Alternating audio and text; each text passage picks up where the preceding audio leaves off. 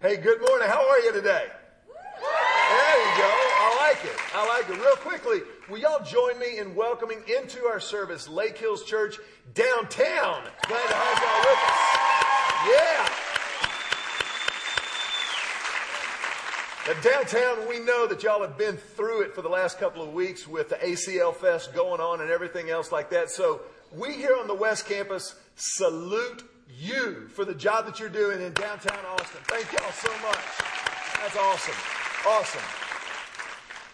you know, in 1939, Adolf Hitler launched his military assault across Western Europe to, in his mind at least, win back so much of what he thought had been unfairly taken from Germany at the end of World War I. And as this blitzkrieg, as this assault spread across Western Europe, nations began to fall. Poland, Belgium, Luxembourg, of course, France, until all that remained in opposition to Adolf Hitler and Germany and the Third Reich was this little small island known as Great Britain. Great Britain was the only Western power resisting actively Adolf Hitler's advance. And Great Britain in 1939 was bracing for Hitler's coming inevitable attack against England. They knew that this assault would come across the channel. They knew that bombs would begin falling out of the sky at any moment. And it was against this backdrop that the Ministry of Information in England decided that the morale of the British people was every bit as important as their military preparations that were they were undergoing at the time. And so the British Ministry of Information decided to boost morale by wallpapering public gathering places throughout England, especially in London. They put these posters up in tube stations, bus depots, gathering spots. And the common theme of these posters was something that could have only come from the British mind. I mean, what else would you want your government to tell you when you're facing possible annihilation, inevitable attack, but keep calm and carry on? That was the message from the British people. So take a look. These were the posters that went up all over London and England in expectation to kind of buck up the English spirit, to keep that stiff upper lip. Do you love the British people? I mean, keep calm and carry on. Cheerio. Would you like some tea? I mean, it's just a funny, funny thing. But I think the picture of 1939 England and the message of keep calm and and carry on is one that resonates with you and me because I believe with every single thing that I have in the 21st century, our families are facing every bit as inevitable an assault as Great Britain did in 1939. Now, I want to be very clear. I'm not talking about an assault culturally by the media or politics or business or the economy, although to be sure, a lot of those things are not particularly helping our families. The fact of the matter is, the attack against our families is much more of an inside job because our families, let, let me say this my family, on a regular basis, faces the blitzkrieg strike of stress and anxiety, chaos and confusion. I want to just see something real quickly. How many of you all in the last two weeks have felt stressed or confused or chaotic? Let me just see a show of hands. Think about that for just a second. That's all of us. Now, here's the interesting thing about this everybody has family. Everybody has family. Tell your neighbor, everybody's got family. Now, how many of you have a family member who is not in this room who's crazy? Can I just see a show of hands? It's everybody. I mean, people act like, man, if people knew about my family, if people knew about your family, they would say, welcome to the family. I mean, we, we all have, a li- every single one of us individually has a little bit of crazy in us. Look at your neighbor and tell him, you got some crazy. Now, you can say that with love, but it's true. And I believe that the message for every single one of us this day is to keep calm and family on. To keep calm and family on. Because the fact of the matter is, it is the family that God has set up as the first line of defense against stress and anxiety, chaos and confusion. It is the family within which God wants to prepare and equip every single one of us to handle the stress of everyday life. Now, I have to tell you something. Behind the scenes, I almost didn't preach this sermon series. There, there was a part of me that kind of like, I don't know about doing a series just on family because you may disqualify yourself. If you're a, a single adult, or maybe you're a downtown condo dweller and your family lives in another part of the world, and, and you think, well, this isn't really for me, let me just assure you that what God is about to do in and through this series is universal. This is a possibility of what He wants to see happen in your life, in your family, through you. And I know that because of what God says in the Bible. In the book of Romans, chapter 12, look at what the Bible says. The Bible says, if it is possible, as far as it depends on you, live at peace with everyone. As far as it is possible, as much as it depends upon you, live at peace with everyone. Jesus said, Blessed are the peacemakers. And if you've been around our church for any amount of time at all, you might have heard me say before that you will never, ever drift into peace. You, you never just kind of wake up one morning and go, Whew, I feel so peaceful. This is wonderful. You have to make peace. I have to make peace. We have to make choices and decisions that contribute, that build peace in our lives, and especially in our families. And so, in the time that we have left this morning, I want to kind of just begin this conversation because I think one of the things that I have noticed in our lives as a family, in the Richard household, I know beyond a shadow of a doubt that there has been one single thing that has contributed more to the peace of our home than anything. And that is our vision as a family. The fact that we have a vision for what God wants to do in our family, the fact that God has given us this vision, is what we come back to when we feel stressed, when we feel anxious, when we feel chaotic, when we feel like our calendar is too cluttered. And it's this gift of a vision.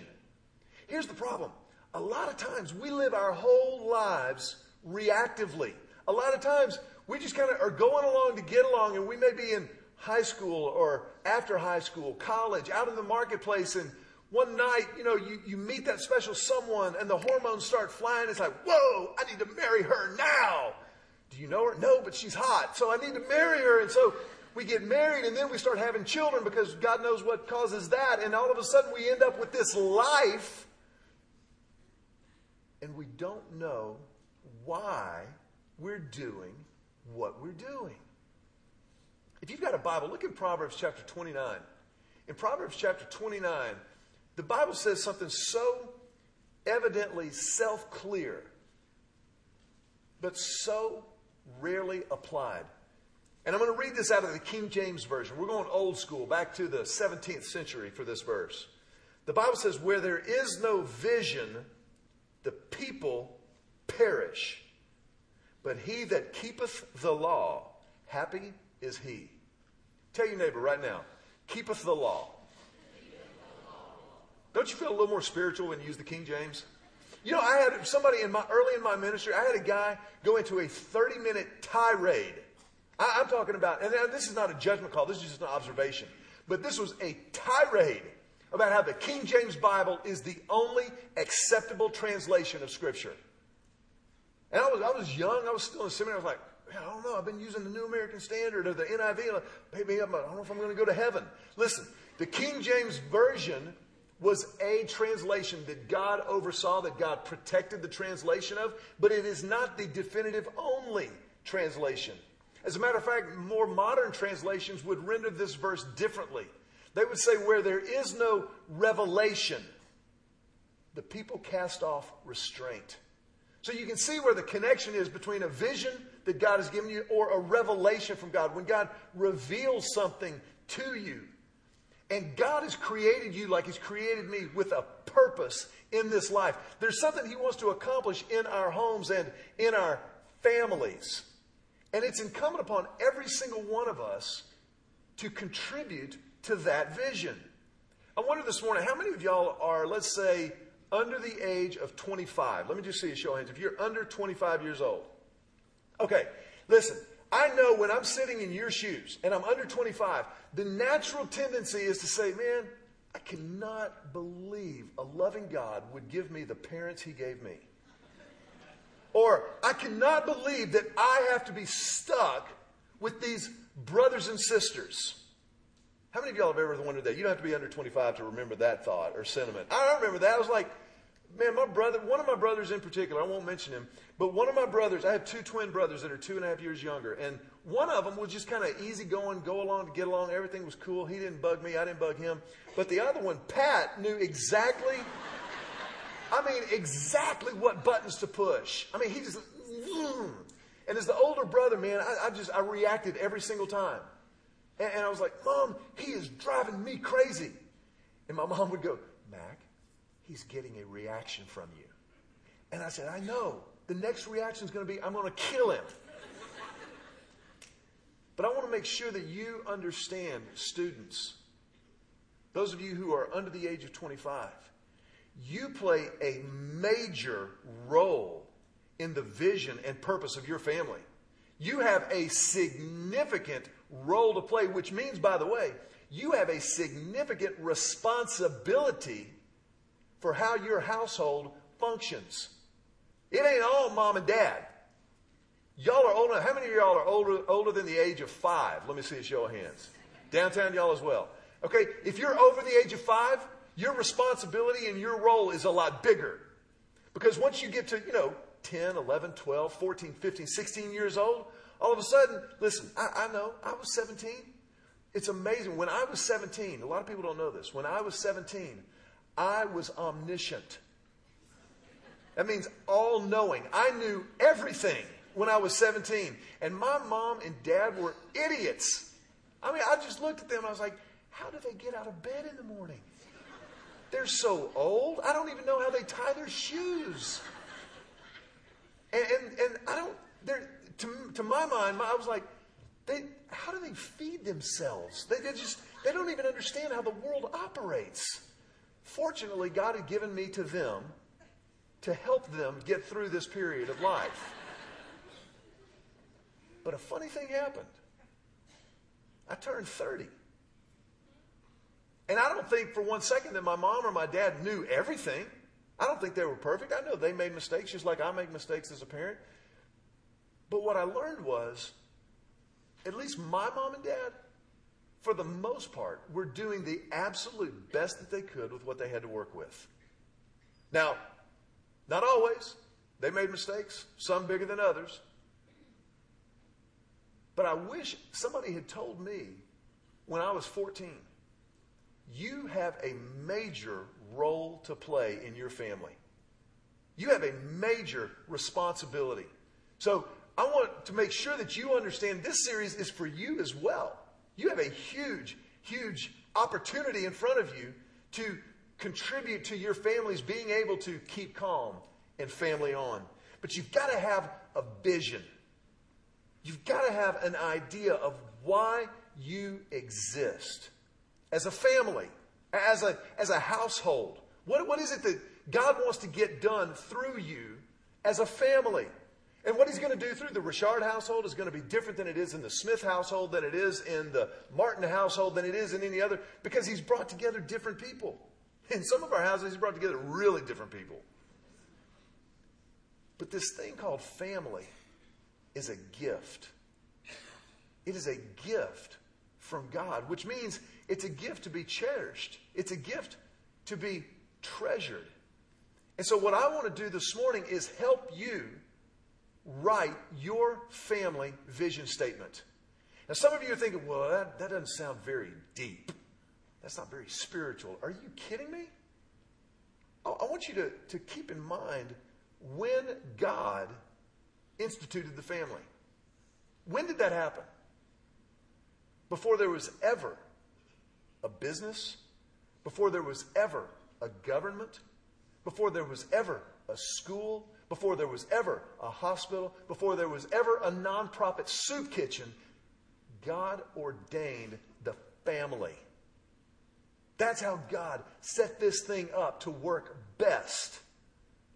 And so it's incumbent upon those of us who are in families, and as we've already established, we all are, to develop a vision of what God wants to do in and through our families. When we talk about a vision, I want to ask you, take, take your programs out, and, and I want you to write some stuff down this morning because this is something that I hope and pray and have been praying. God uses to spur conversation, to get families talking amongst each other. When we talk about a vision, this is what a vision really is. A vision, biblically, is a God given perspective and purpose. A God given perspective and a purpose. That's a vision. what is it that God's laid on your heart? What do you want to see happen out of your household, out of your family? Now, in our household, over the next few weeks, I'm going to be able to share with you some massive mistakes that I've made as a dad. So I know you'll want to come back for that. But I've also been able to see God do some incredible things in spite of and through some of my mistakes, some of our mistakes as a household. One of the things that I didn't know to ask for, one of the blessings that I didn't know to ask God for or to be working toward, came after our daughter Emily left for college. We had gone to visit her parents' weekend at college. Julie and I took off, left town, showed up, and we got to where Emily is in college in South Carolina, and, and we were just kind of hanging out. She was out of class, and I'm sure she'd already spent a lot of time at the library before we got there so she could be ahead of her studies. And we were walking around town, just hanging out. We were eating, hanging out, doing a little shopping. And we were sitting in a restaurant having a cup of coffee one afternoon. And I looked across the table at this, this person that I remember bringing home from the hospital. I mean, I, I could tell you, I remember, I, I remember the day. I remember the minute that I put her in the car seat and asked Julie, how do you work this thing? And as I looked across the table at Emily, I, it just hit me. I really like her. I like my kid. Now, some of you are going, man, did you not before? Now, I'm not saying that. But I mean, like, as a, as a real, more or less grown up, she's 19 years old. She can vote. She can go to war. Heaven help the enemy that she fights. But I just remember thinking, I would love to, I like just hanging out with her. I thought, man, if I'd have known the day that we brought her home from the hospital that that could be a goal, that that could be something we could pray toward and work toward, that that would be part of our vision, that we would like our kids. That's a huge, huge thing. And that's a gift that God gave us. Again, in spite of and through some of the mistakes that we made as parents, as husbands and wives. But I'm so fired up. Let me, let me just help you and go through this. Let's talk about working out the vision thing. Working out the vision thing. Because for a lot of people, vision sounds kind of soft and cuddly. I, I know, especially, you know, some, some people are like, man, I, don't know. I mean, I know my company had to go through this exercise, and we went out to a hotel offsite, and we did, you know, team building exercises. We fell back, and somebody caught us, and we had to come up with a vision statement. But understand that a vision statement in God's economy is your true north. A vision statement is, is what helps you decide yes or no. We will go here, we won't do that. We're not going to act like that, or we will help each other this way. A vision is true north for your family. This is the filter through which you view everything every activity, every date, every action, every everything.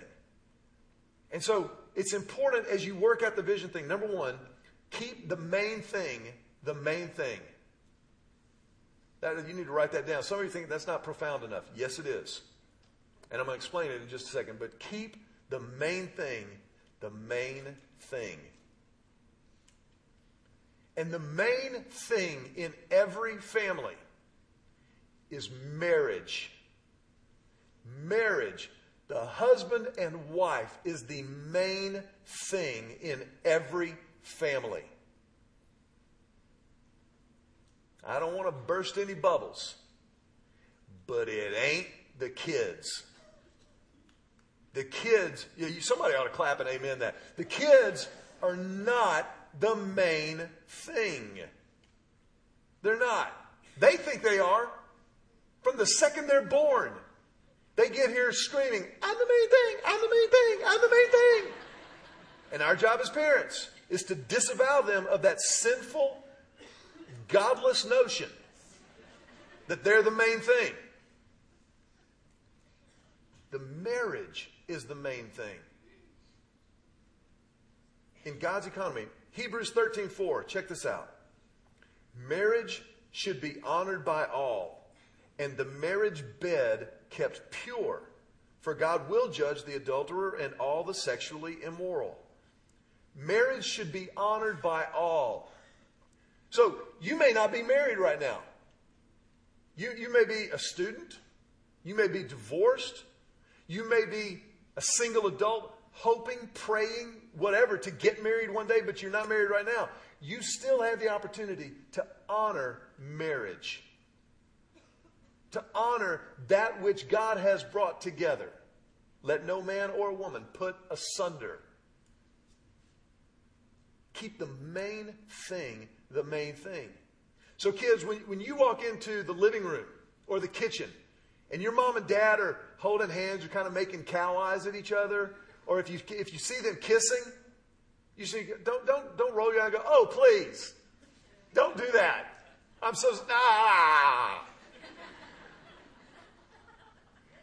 You just need to remember, I'm going to play. I'm going to, I'm going to do my part for the family. Mom and dad, continue. That's just awesome. But you keep the main thing the main thing by remembering that that marriage is ordained by God. Here's, here's the cool thing about a relationship with Christ and marriage. You don't have to wonder if God is for your marriage. I, I never have to pray, God, do you want Julie and me to stay married? You know He does. And He doesn't want you to just stay together for the kids' sake. He wants your marriage to thrive and to flourish, to overcome the hurts and the wounds that inevitably happen in every relationship. But you keep the main thing the main thing. As I've said before, I've told our kids listen, you can do a lot of things wrong in this world, but you won't disrespect my wife. I know she's your mom, but she's my wife first. I chose her. You just showed up. And I love what Bill Cosby says. Bill Cosby says his dad used to tell him, I'll, I'll take you out. It don't matter to me. I'll make another one look just like you. the marriage is the main thing. Isn't that a great line? I love that. That is so true and funny. Now, some of you are thinking, what if I'm divorced? Our, our, our family blew up. Somebody hit the eject button. I know what that's like. And it is awful, and it is survivable, and it is usable. You need to remember those three things. God says in Malachi chapter 2, I hate divorce. He never says, I hate divorcees, but he says, I hate divorce. Is there anybody in the world who, who would say, I think divorce is awesome? I remember when we, got, when we got married, we could not wait to progress to the divorce.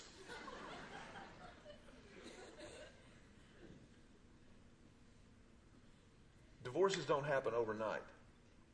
Divorces happen because husbands and or wives make little choices all along the way that fail to keep the main thing the main thing.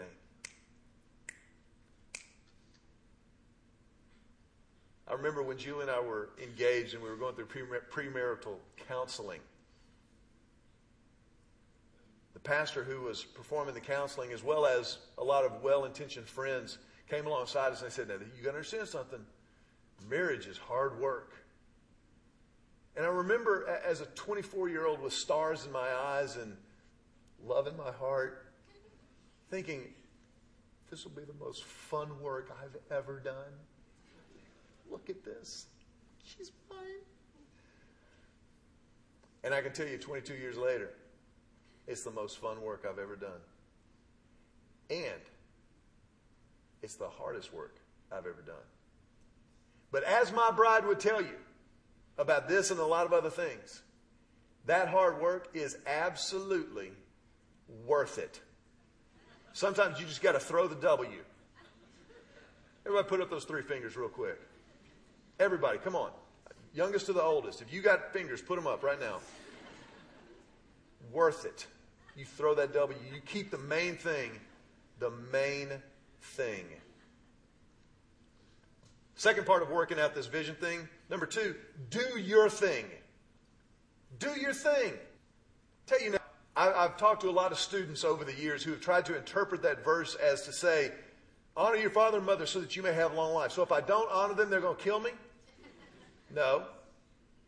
But you understand that parents. If you honor your parents. I remember being a 22 year old student pastor. Julie and I were engaged. We weren't even married yet. We didn't have kids. We, were, we didn't even think about that yet. But I remember as a student pastor, watching a 14 year old kid tell his mom, Mom, shut up. I don't want to do my homework. Dead serious. And as a 22 year old, I go, you know what? I don't have any kids. But I got a pretty good idea. That's not a long term solution. To dishonor your parents hurts you. It, it, it messes up your parents in the Lord. So when you honor your mom and dad, when you do what they tell you to do, you're actually communicating what you think about God. So when you honor your parents, when you obey them, God sees you honoring Him. Earlier, a member of a family, student, you have a role to play. Do your thing. Do what God's called you to do. What does He say? He says, Obey your parents in the Lord. So when you honor your mom and dad, when you do what they tell you to do, you're actually communicating what you think about God. So when you honor your parents, when you obey them, God sees you honoring Him.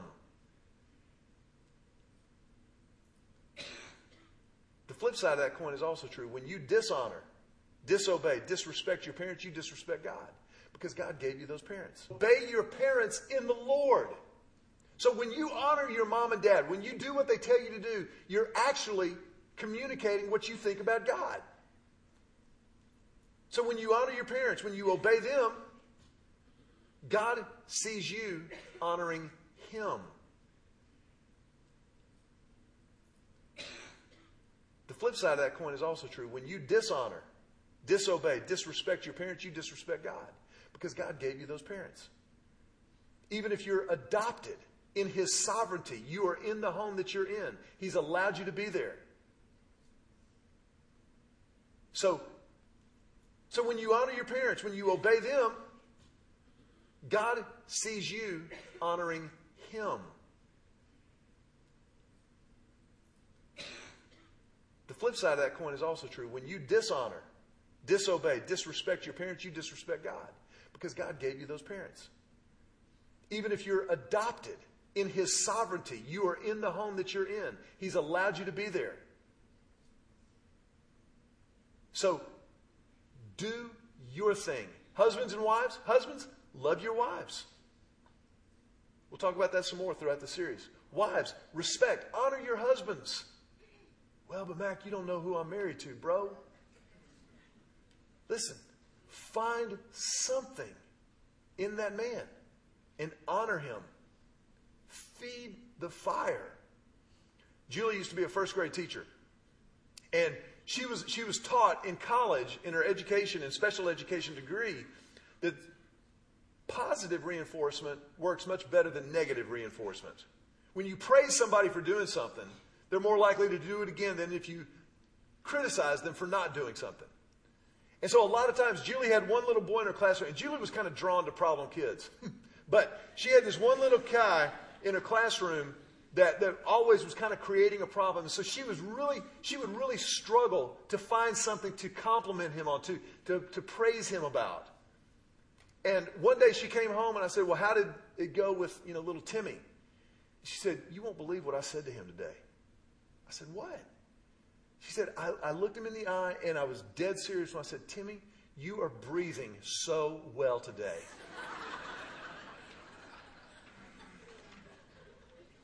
Wives, you may need to do something like that with your husband. Honey, you are breathing so well. Thank you for breathing like you do and helping our house with the oxygen and carbon dioxide exchange. It's unbelievable how you work around here. Do your thing. You've got a role to play in your family. I've got a role to play in mine. Do your thing. And then number three, this is for the parents in the house. Do the training thing. Do the training thing. Ephesians 6 continues Fathers, do not exasperate your children. Instead, bring them up in the training and instruction of the Lord. This is a command from God for fathers and mothers. Our job is to bring them up in the training and instruction of the Lord, which means we got to know what that is. You can't teach somebody what you don't know.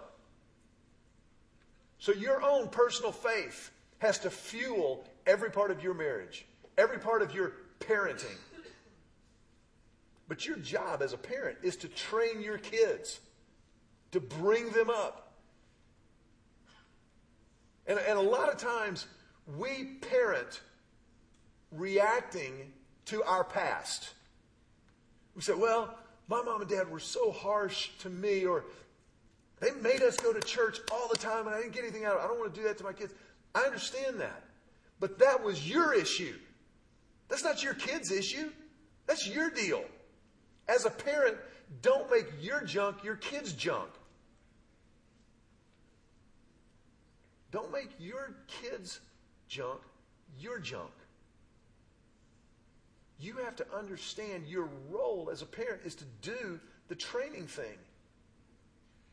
You, you've got to bring them up. Let them be a part of the God thing in this world so that their lives work best.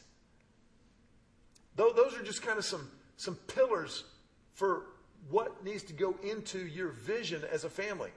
Now, very quickly, let me show you how to craft a vision statement. I'm just going to tell you three things to help crafting a vision statement. Number one, make it rememberable, not memorable. What? Make it rememberable, but not memorable. A lot of people will, will work too long on a vision statement.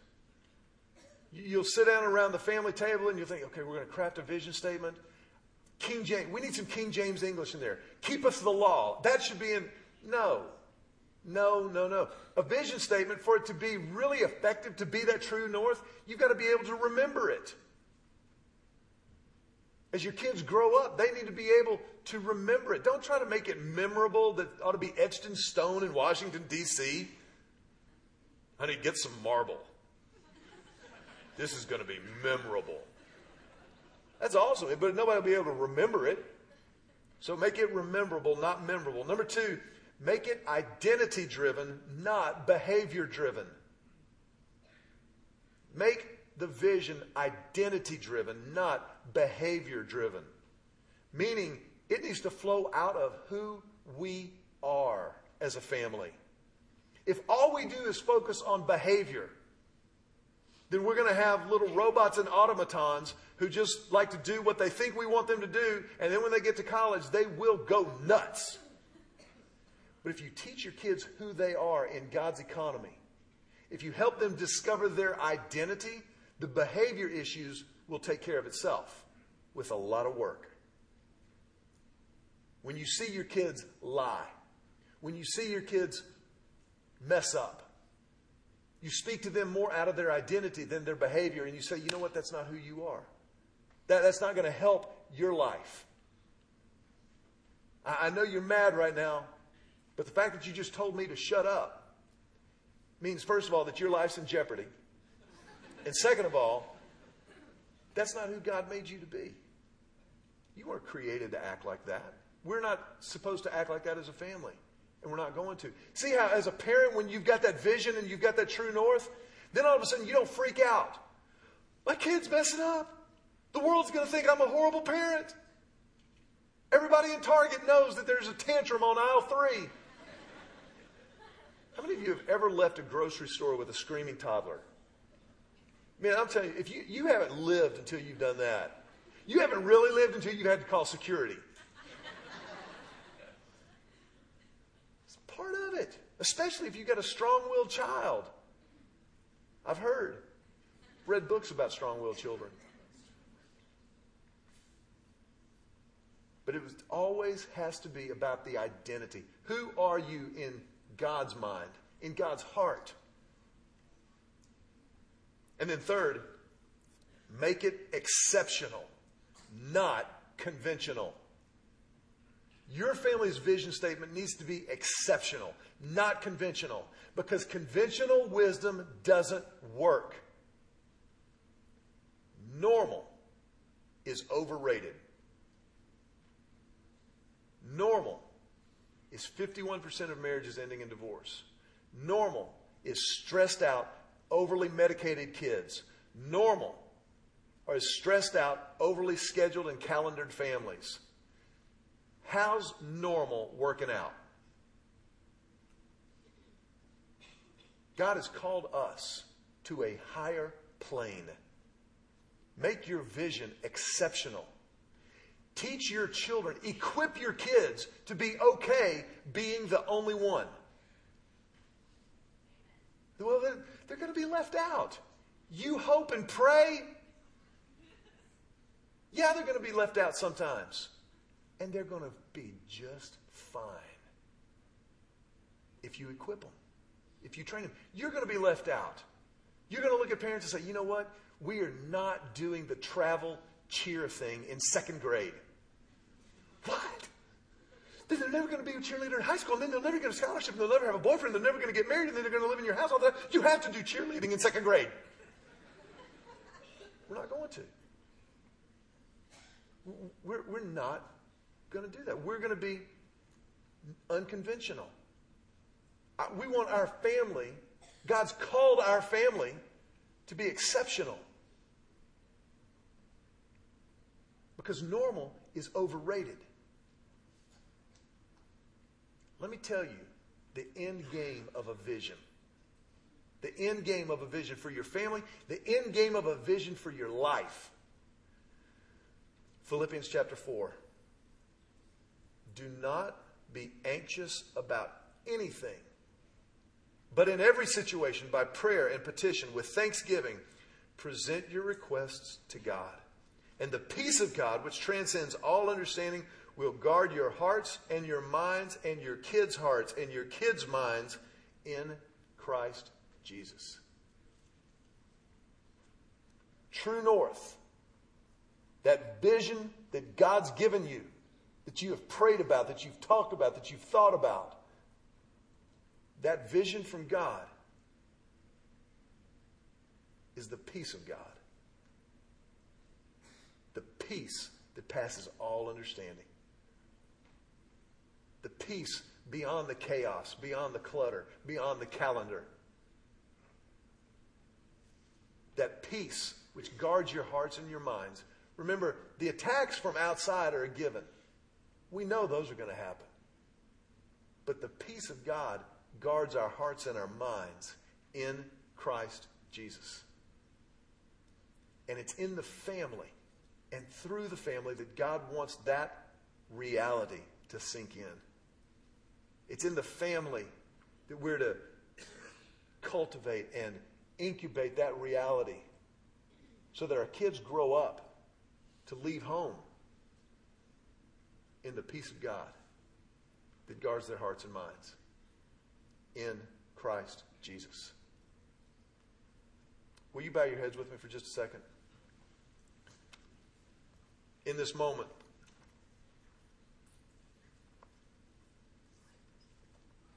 the family is a holy thing. The family is a sacred thing.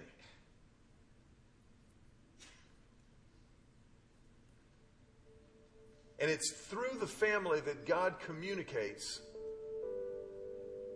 relationship, love, authority, work, joy.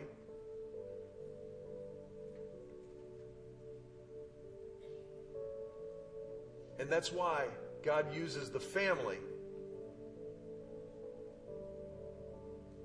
as a picture to invite us into relationship with Him.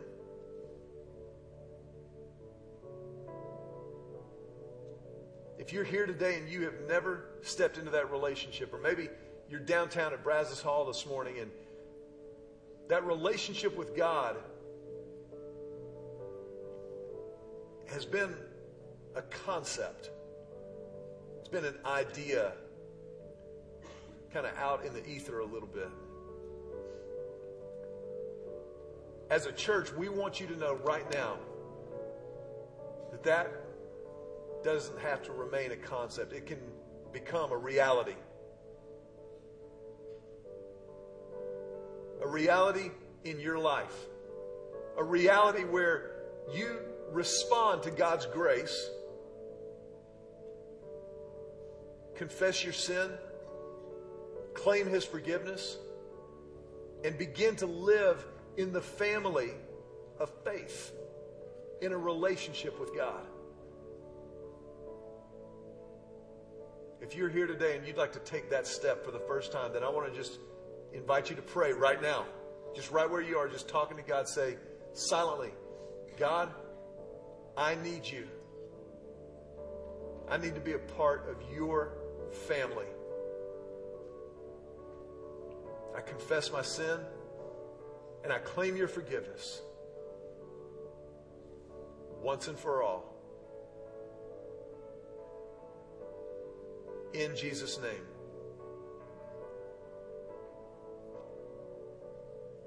With every head bowed and every eye closed for just a moment more. If that was your prayer and you meant it for the first time in your life, would you just raise your hand?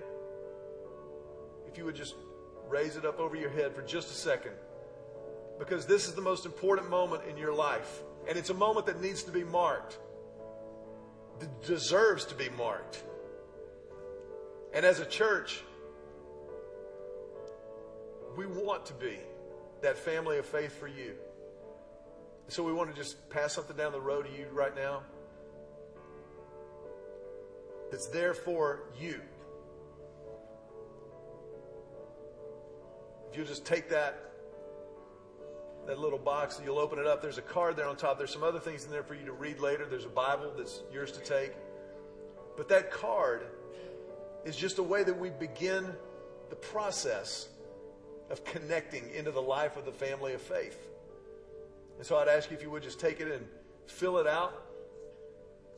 If you'll just fill that card out right now and allow us the privilege of helping of coming alongside. Because for us as a church family, there's nothing more important than that moment in your life that just happened. And so, as a church, we, we want to celebrate that with you. We want to put our hands together and tell you, with everything that we've got, welcome home. Welcome home and welcome to the family of faith.